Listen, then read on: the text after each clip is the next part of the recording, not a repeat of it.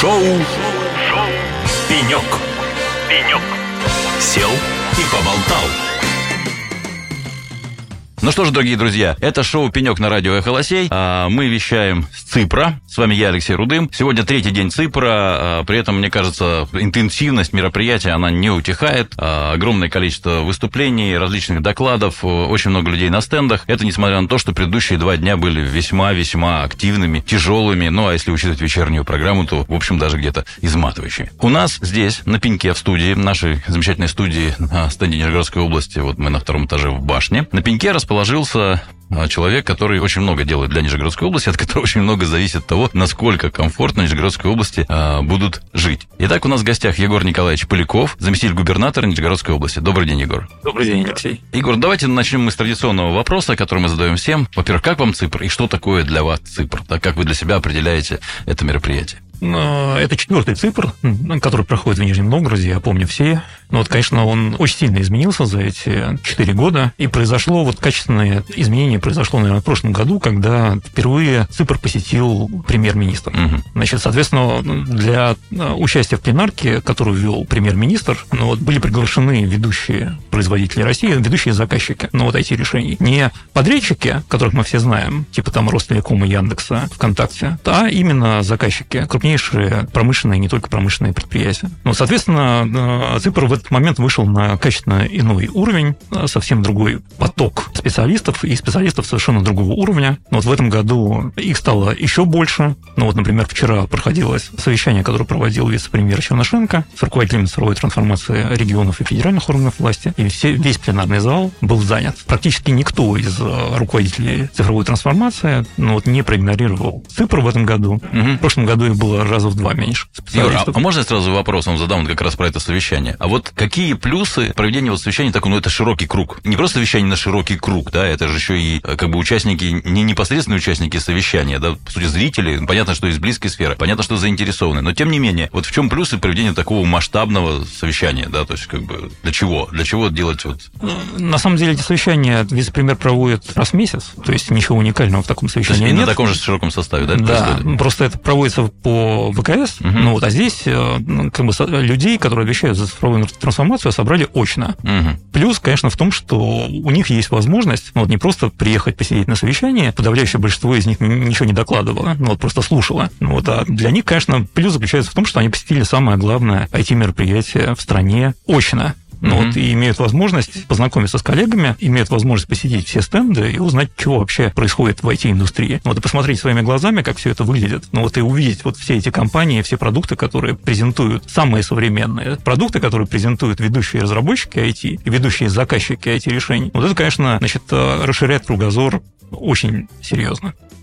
Спасибо, спасибо за такой подробный ответ. Ну, давайте перейдем непосредственно к цифровизации. Вопрос вот такого характера. Все-таки цифровизация это в неком смысле метод. Да, это метод там, ускорения, улучшения, повышения эффективности и так далее, все что угодно. Но тем не менее, на входе стоит сама задача, да, то есть как, ну, задача не привязанная к цифре, это задача привязанная там, к интересам населения, да, она привязана там, к интересам региона, чего угодно. И во многих регионах мы наблюдаем следующую картину, да, что есть те, кто отвечают за реализацию какого-то сервиса, генерят какие-то идеи, которые надо реализовать. А дальше есть отдельная какой-то блок, который занимается цифровизацией, что называется, да, приводит это в цифру, но при этом вот где-то между этими структурами есть разрывы, да, то есть как бы и дальше цифровизация происходит так, то есть как бы мы сделали как понимали, да, Мгм. то есть как бы, а здесь надо было как-то по-третьему. А еще есть вообще пользователь, да, которого бы неплохо спросить, э, тоже как-то это все Мгм. учесть. Как, как в регионе, да, вот решается эта задача, да, как обеспечивается вот эта вот э, стыковка различных структур, которые, в общем, в целом в итоге рождают эти цифровые сервисы и происходит цифровизация.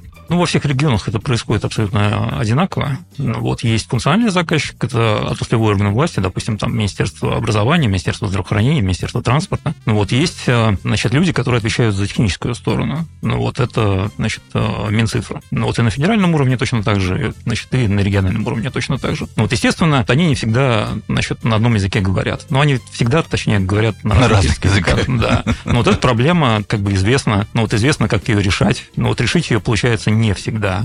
Ну, безусловно. Э, здесь, конечно, очень многое зависит от э, компетентности и заинтересованности функционального заказчика. Ну, то есть он должен двигать этот процесс. То есть если он этим не занимается, то 100% ничего хорошего не получится. Есть ну, много ситуаций, когда продукт сделали, в промышленную эксплуатацию ввели, но вот им никто не пользуется. Ну, вот и причина понятна абсолютно. Это функциональный заказчик не доработал, ну, вот он не сформулировал задачу так, чтобы она была решена с пользой. Ну, такая проблема есть, ну, на федеральном уровне она есть, ну, вот и на федеральном уровне есть как бы неудачные проекты. Вот мы как бы стараемся эту проблему решить. У нас в структуре органов власти, которые за цифровизацию отвечают, ну, вот есть специалисты-предметники, ну, вот, которые должны переводить на русский язык, точнее, на технический язык, должны переводить э, запрос функционального заказчика. Угу. Ну, то есть, правильно ли я понимаю, что цифровизация, да, это не линейный процесс перевода чего-то в цифру, потому что, как у меня есть там одна из презентаций, когда что такое линейная цифровизация, да, был у нас монстр, там, носорог такой, да, вот наша неповоротливая там система. Мы угу. взяли ее в цифру, превратили, носорог стал с крыльями, да, то есть стало еще страшнее. Угу. Вот цифровизация позволяет, ведь главный плюс в том, что появляются совершенно новые подходы, которые, во-первых, могут дать новые сервисы, которые до этого никому в голову не приходили, да, и, наверное, это не может сделать функциональный заказчик, потому что он не понимает, что это есть сегодня а, в инструментах цифровизации. С одной стороны. А с другой стороны, есть возможность не просто ускорения, еще раз, а вообще там разворота в какие-то разные стороны, да, тех или иных функций, которые были до этого. Вот на чьей стороне э, это лежит? То есть это все-таки предметники внутри технического блока или нет? Смотрите, во-первых, 90% повестки – это повестка с федерального уровня. То есть федеральные угу. органы власти говорят регионам, вы должны сделать вот это, вот это и вот это. Угу. Министерство цифрового развития федеральное, оно исключительно колоссальную совершенно работу в этом отношении проводит. То есть ну, вот из вот этой повестки федеральной, ну, вот 90% это значит, повестка Минцифры, и 10% это повестка других федеральных органов власти. Но это повестка исключительно насыщенная. То есть э, очень часто нашим функциональным заказчикам, региональным министерствам, ну вот им э, как бы не нужно ничего изобретать. Все самые передовые решения, они транслируются с федерального mm-hmm. уровня. Федерация говорит, вы должны это сделать. То есть стандартизация сегодня она на высоком уровне, правильно понимаю? Да. Так вот, заслуга Минцифры федеральной состоит в том, что она не просто говорит, что вы должны сделать такие-то сервисы, она эти сервисы дает уже готовые. Ну, mm-hmm. вот, ну, в отличие от многих федеральных органов власти, например, Минздрав, как бы в повестке нашей, там, Министерство здравоохранения и образования, две ключевые задачи абсолютно. Федеральный Минздрав, он говорит, вы должны сделать. Ну, вот делайте. Ну, вот у, у, у, Сочиняйте. Да, у регионов, у них, конечно, компетенции не хватает для того, чтобы сделать грамотно. Вот Минцифра, она по другому пути идет. Дает готовое решение, говорят, пожалуйста, значит, пользуйтесь. Если вы хотите свое собственное решение, но есть регионы амбициозные, которые, как бы, говорят, нам ничего не надо, мы сами все. Ну, вот, значит, а, а подавляющее большинство, значит, не в состоянии, как бы, сделать ничего конкурентоспособного, они берут федеральное решение и у себя внедряют. Вот так решается эта как бы задача. Угу, понятно. Хорошо, давайте поговорим о цифровизации вот в Нижегородской области. Какие сегодня ну, основные задачи, вы уже сказали, здравоохранение и образование. образование. Вот что там происходит такого капитального, какие капитальные сдвиги происходят в этих двух сферах или еще в каких-то? Ну, на самом деле, вся айтишная повестка, она связана, ну, или 90% айтишной повестки, она связана с переводом э, государственных услуг в электронный вид. Есть такая сущность, которую придумали в 2010 году, которая называется государственная услуга. То есть все, что делает государство, декомпозировано на большое количество значит, услуг. Ну, дальше они там декомпозируются еще ниже на сервисы, отдельные электронные. И вот э, задача стоит в том, чтобы эти услуги переводить в электронную форму. Что касается здравоохранения, то там а, как бы самые востребованные услуги, понятные, как бы запись к врачу, получение телемедицинских э, консультаций. Как бы задача состоит в том, чтобы сделать эти услуги удобными. А для того, чтобы они как бы удобно реализовывались, это необходимо значит, создать единый контур здравоохранения, чтобы все учреждения здравоохранения работали в одной информационной системе. Все регионы бьются над этой задачей, но вот у нас такой э, контур создан, у нас все учреждения региональные, они работают в одной информационной системе, соответственно, ну, вот человеку для того, чтобы там прийти на прием к врачу, ему не нужно с собой таскать никаких дисков, никаких папок, ничего. Про него все знает. То есть он приходит к врачу, про него все известно. Когда он приходил, с какой болезнью приходил, от чего его лечили, вылечили или не вылечили, но вот какие у него диагнозы, какие результаты анализов. Вот в этом как бы суть э, цифровизации здравоохранения. Вот не все задачи э, мы решили. Это такой процесс, который будет совершенствоваться в течение многих лет, но как бы основную задачу решили. Вот цифровой контур единый мы создали. Ну вот в образовании э, та же самая пьеса, только решили мы ее позже. Мы ее решили только в прошлом году. Мы точно так же создали единый контур образовательной системы системы. То есть раньше у нас э, каждый муниципалитет работал в своей собственной информационной системе, но вот в прошлом году мы перевели на одну информационную систему. Сейчас все учетные данные вот по всем образовательным организациям, по всем школьникам, по всем учителям, по всем классам, по всем оценкам, ну, вот они все собраны в одну информационную систему, и это очень удобно. Мы как бы имеем возможность анализировать эти большие данные, ну вот, и, значит, вообще управлять процессом, чего раньше не было. Угу. Успевают ли регламенты, изменения регламентов за вот этой цифровизацией? Потому что не приходится ли врачу написать э, рецепт в компьютере, а после этого еще от руки заполнять бланк, потому что никто не отменил необходимость поддерживать это на бланке? Такие случаи, наверное, бывают, но как бы мне кажется, что их уже очень мало. Часто бывает другая проблема актуальна. Вот когда э, врач привык писать на бланке, он и пишет на бланке, а значит в системе э, информацию не вносит. Ну, вот, ну, министерство, ну, это чисто организационная задача, Минздрав должен эту проблему уметь решать. А уровень э, компьютерной грамотности сегодня сильно вырос? Достаточно? Нет? Ну, на самом деле, нет такой проблемы. То есть, ну, все, как бы все способны, значит, электронный рецепт, допустим, заполнить в карточке. Ну, вот в этом же нет никакого ничего сложного. Ну, вот электронная карточка, она простая. Ну, вот взял, забил там поля. Такой в общем, нет. В общем, слава богу, здесь все хорошо. Егор, давайте вот еще о чем поговорим. Для того, чтобы что-то цифровизовать, когда сверху спускается готовое решение, ну, уже, видимо, рабочая система, да, это одна история. Но, тем не менее, я думаю, что и здесь требуется все равно какие-то там адаптации, доработки. А когда решается вот задача, как вы описывали, когда ее решает сама область, внедряет какой-то сервис, вряд ли это делается ресурсами непосредственно администрации того или иного уровня. То есть, как бы для этого привлекаются те или иные подрядчики, наверное, даже не разработчики, а интеграторы, да, которые объединяют под собой все необходимые функции, чтобы решение произошло. Вот как здесь сопрячь таким образом, да, чтобы все было бесшовно, и все находились вот в гармонии, что называется, да, потому что у заказчика там задача, чтобы это постоянно поддерживалось, у второго задача, как извлечь прибыли, как можно быстрее все это закончить, да, не переделывать тысячу раз. Вот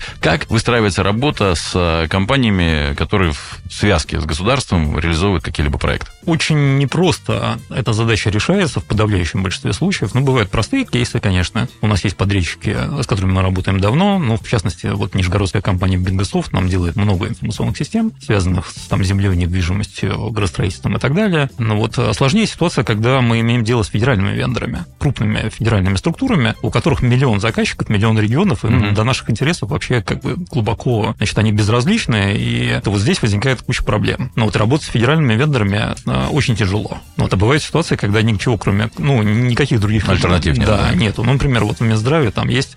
Две а, системы. Три, три а, системы системы, грубо, значит, э, Ростелеком, Барс и 1С. Три федеральные системы, пожалуйста, выбирай, какую хочешь. И, значит, мы работаем с Ростелекомом. А проблема это известно, как решать. Самые передовые регионы ее решают очень просто. Ну, вот они вообще не обращаются к подрядчикам. Ну, вот они э, все разработки ведут своими собственными силами. Ну, например, в Санкт-Петербурге там есть ГУшка под, э, значит, комитетом по информатизации, в которой тысяча человек, тысяча программистов, но ну, вот они сами пишут код на своей собственной платформе. Но то же самое в Московской области. Ну, вот это сделал министр Шадаев, когда работал, значит, министром Московской области. Точно так же он сделал свою собственную платформу, и вся разработка там ведется на собственной платформе. Ну, естественно, не все задачи автоматизируются. Ну, понятно, да, да, но, вот, но значительный пул задач а, автоматизируется на своей собственной платформе. Вот это как раз решение. Но вот мы идем к тому же собственному решению, ну, потому что, если честно, мы устали от работы с федеральными вендорами крупными, но с ними невозможно работать. Там любой чих это 10 миллионов рублей, ну вот и год работы. Но вот такими сроками мы, значит, не располагаем, но вот такими суммами тоже не располагаем. Вот поэтому вот эта задача, она, значит, в идеале решается вот так, ну вот, и мы к этому идем. Ну, то есть, а за три дня карету разобрать можешь, да? Ну, тут без помощника не обойтись. Да, примерно так. А вот если мы заговорили о создании собственных центров разработки, ну, по сути, это же создание собственного разработчика слэш-интегратора, да, то есть э, внутри себя. Понятные и достоинства, и недостатки, да, вот об этом мы сейчас говорить не будем. А вот есть ли механизм, и вообще, вот как видите, потенциально, есть ли механизм для того, чтобы э, регионы между собой, ну, вот этими разработками обменивались, чтобы не каждый там писал, как сказал Касперский, очень возмущало, что у нас в стране они насчитали что-то порядка 30 с лишним голосовых помощников. Они говорят, зачем нам столько... А, умных колонок. Зачем нам столько умных колонок? У нас столько ума нет. Или все-таки между э, регионами существует некая конкуренция, которая не дает этой возможности? Есть такая проблема, но вот она остро очень стоит, э, действительно, э, по поводу переиспользования софта. Потому что mm-hmm. все регионы решают одну и ту же задачу. Ну вот, ну точнее, набор задач у них примерно один и тот же. Ну вот автоматизирует одни и те же процессы, ну вот, и как раз э, Минцифра эту задачу решает правильно, она дает решение одно. Ну, на, на все регионы, да, хочешь пользоваться, хочешь не пользоваться, твое личное дело. А есть второе системное решение, это проблема, это вот платформа Гостеха известная, ну вот, она как раз создана для того, чтобы переиспользовать уже готовые решения. Один раз решение сделал, когда вот, например, мы делаем там на платформе Bitgosoft какие-то решения, ну вот, и другому региону нужен как бы не весь функционал, ему нужен кусок функционала. Оторвать, значит, этот кусок функционала невозможно. То есть взять кусок кода, в другую систему его встроить, не решается эта задача. Вот для того, чтобы эту проблему решить, есть, значит, платформа Гостех, которая создана специально для такого переиспользования, чтобы фрагменты функционала брать, ну вот бесплатно причем, ну вот, и, значит, передавать другим регионам, потому что все, что создано на Гостехе, оно все принадлежит специальной аношке, там, федеральной, не помню, как она называется. Ну вот, но задача это тоже решается крайне тяжело, таких кейсов переиспользования, их, значит, насколько я знаю, ноль, ну вот, то есть у нас есть первый кейс, который мы вот презентовали на этом ЦИПРе, в том числе вот я докладывал насчет вице-премьера о том, что у нас первый кейс, когда мы взяли федеральное решение, ну вот личный кабинет арендатора, значит, и э, интегрировали, ну, сделанное на платформе Гостех в Росимуществе, значит, и интегрировали нашу систему управления имущественным комплексом. Ну, то есть вот эти задачи переиспользования, они решаются крайне тяжело, крайне непросто. Ну вот, но вообще такая цель есть. Ну, если говорить о создании собственных центров разработки, это требует людей. Все думали, что с уходом западных вендоров у нас образуется избыток людей, а у нас образовался еще больше, мне кажется, недостаток людей. Ну и понятно почему. Потому что мы вдруг начали создавать системы или дорабатывать систему до того уровня, который у нас не было. Да, задача, которая должна решаться в короткий срок. Спрос на людей огромный. Как решать эту задачу? И вот Нижегородская область не первый год стремится, ну, с приходом Глеба Сергеевича, да, стремится стать там, ну, в некой цифровой столицей России. Один за другим появляются различные проекты, там, кампусов, кварталов, там, чего угодно. Вот, на ваш взгляд, для того, чтобы вот такие системы, да, то есть такие проекты зажили, в России все-таки имеем, на мой взгляд, очень мало примеров реально стартовавших таких проектов. Иннополис прекрасно начался и завис там, где, где оставили на второй очередь, там и висит. Да? То есть, mm-hmm. как бы, Сколково скорее там переформатировался в некую другую сущность.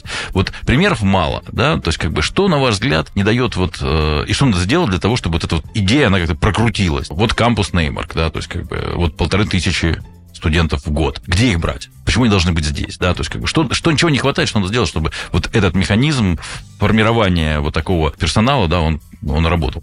Ну, это очень сложная организационная задача. Ну, вот, и есть множество кейсов, которые не взлетели, ну, вот, либо взлетели, но очень ограничено. Мы э, как бы тратим колоссальные усилия для того, чтобы у нас этот проект оказался успешным. Мы делаем очень много для того, чтобы подготовить вот пул школьников, которые станут студентами э, кампуса. Ну, вот, то есть у нас есть специальные программы, грантовые, до университетской подготовки, олимпиады, летние лагеря, но для студентов, для того, чтобы мы понимали тех людей, которые в кампус будут поступать, для того, чтобы они были уже готовы. Ну, то есть это внутренний ресурс региона. Да. То есть это да. не стоит задача, то есть накачать сюда... Э, есть такая задача, ну вот и для того, чтобы пригласить студентов из других регионов, мы тоже многое делаем. Например, у нас будет, ну, когда кампус заработает, будет программа льготных образовательных кредитов, ну, для студентов из других регионов, которые в силу сложности поступления в ведущие московские вузы туда не могут попасть. Но вот к нам смогут попасть. Но вот, вот из других регионов мы тоже будем подпитывать нашу профессиональную среду перспективными студентами.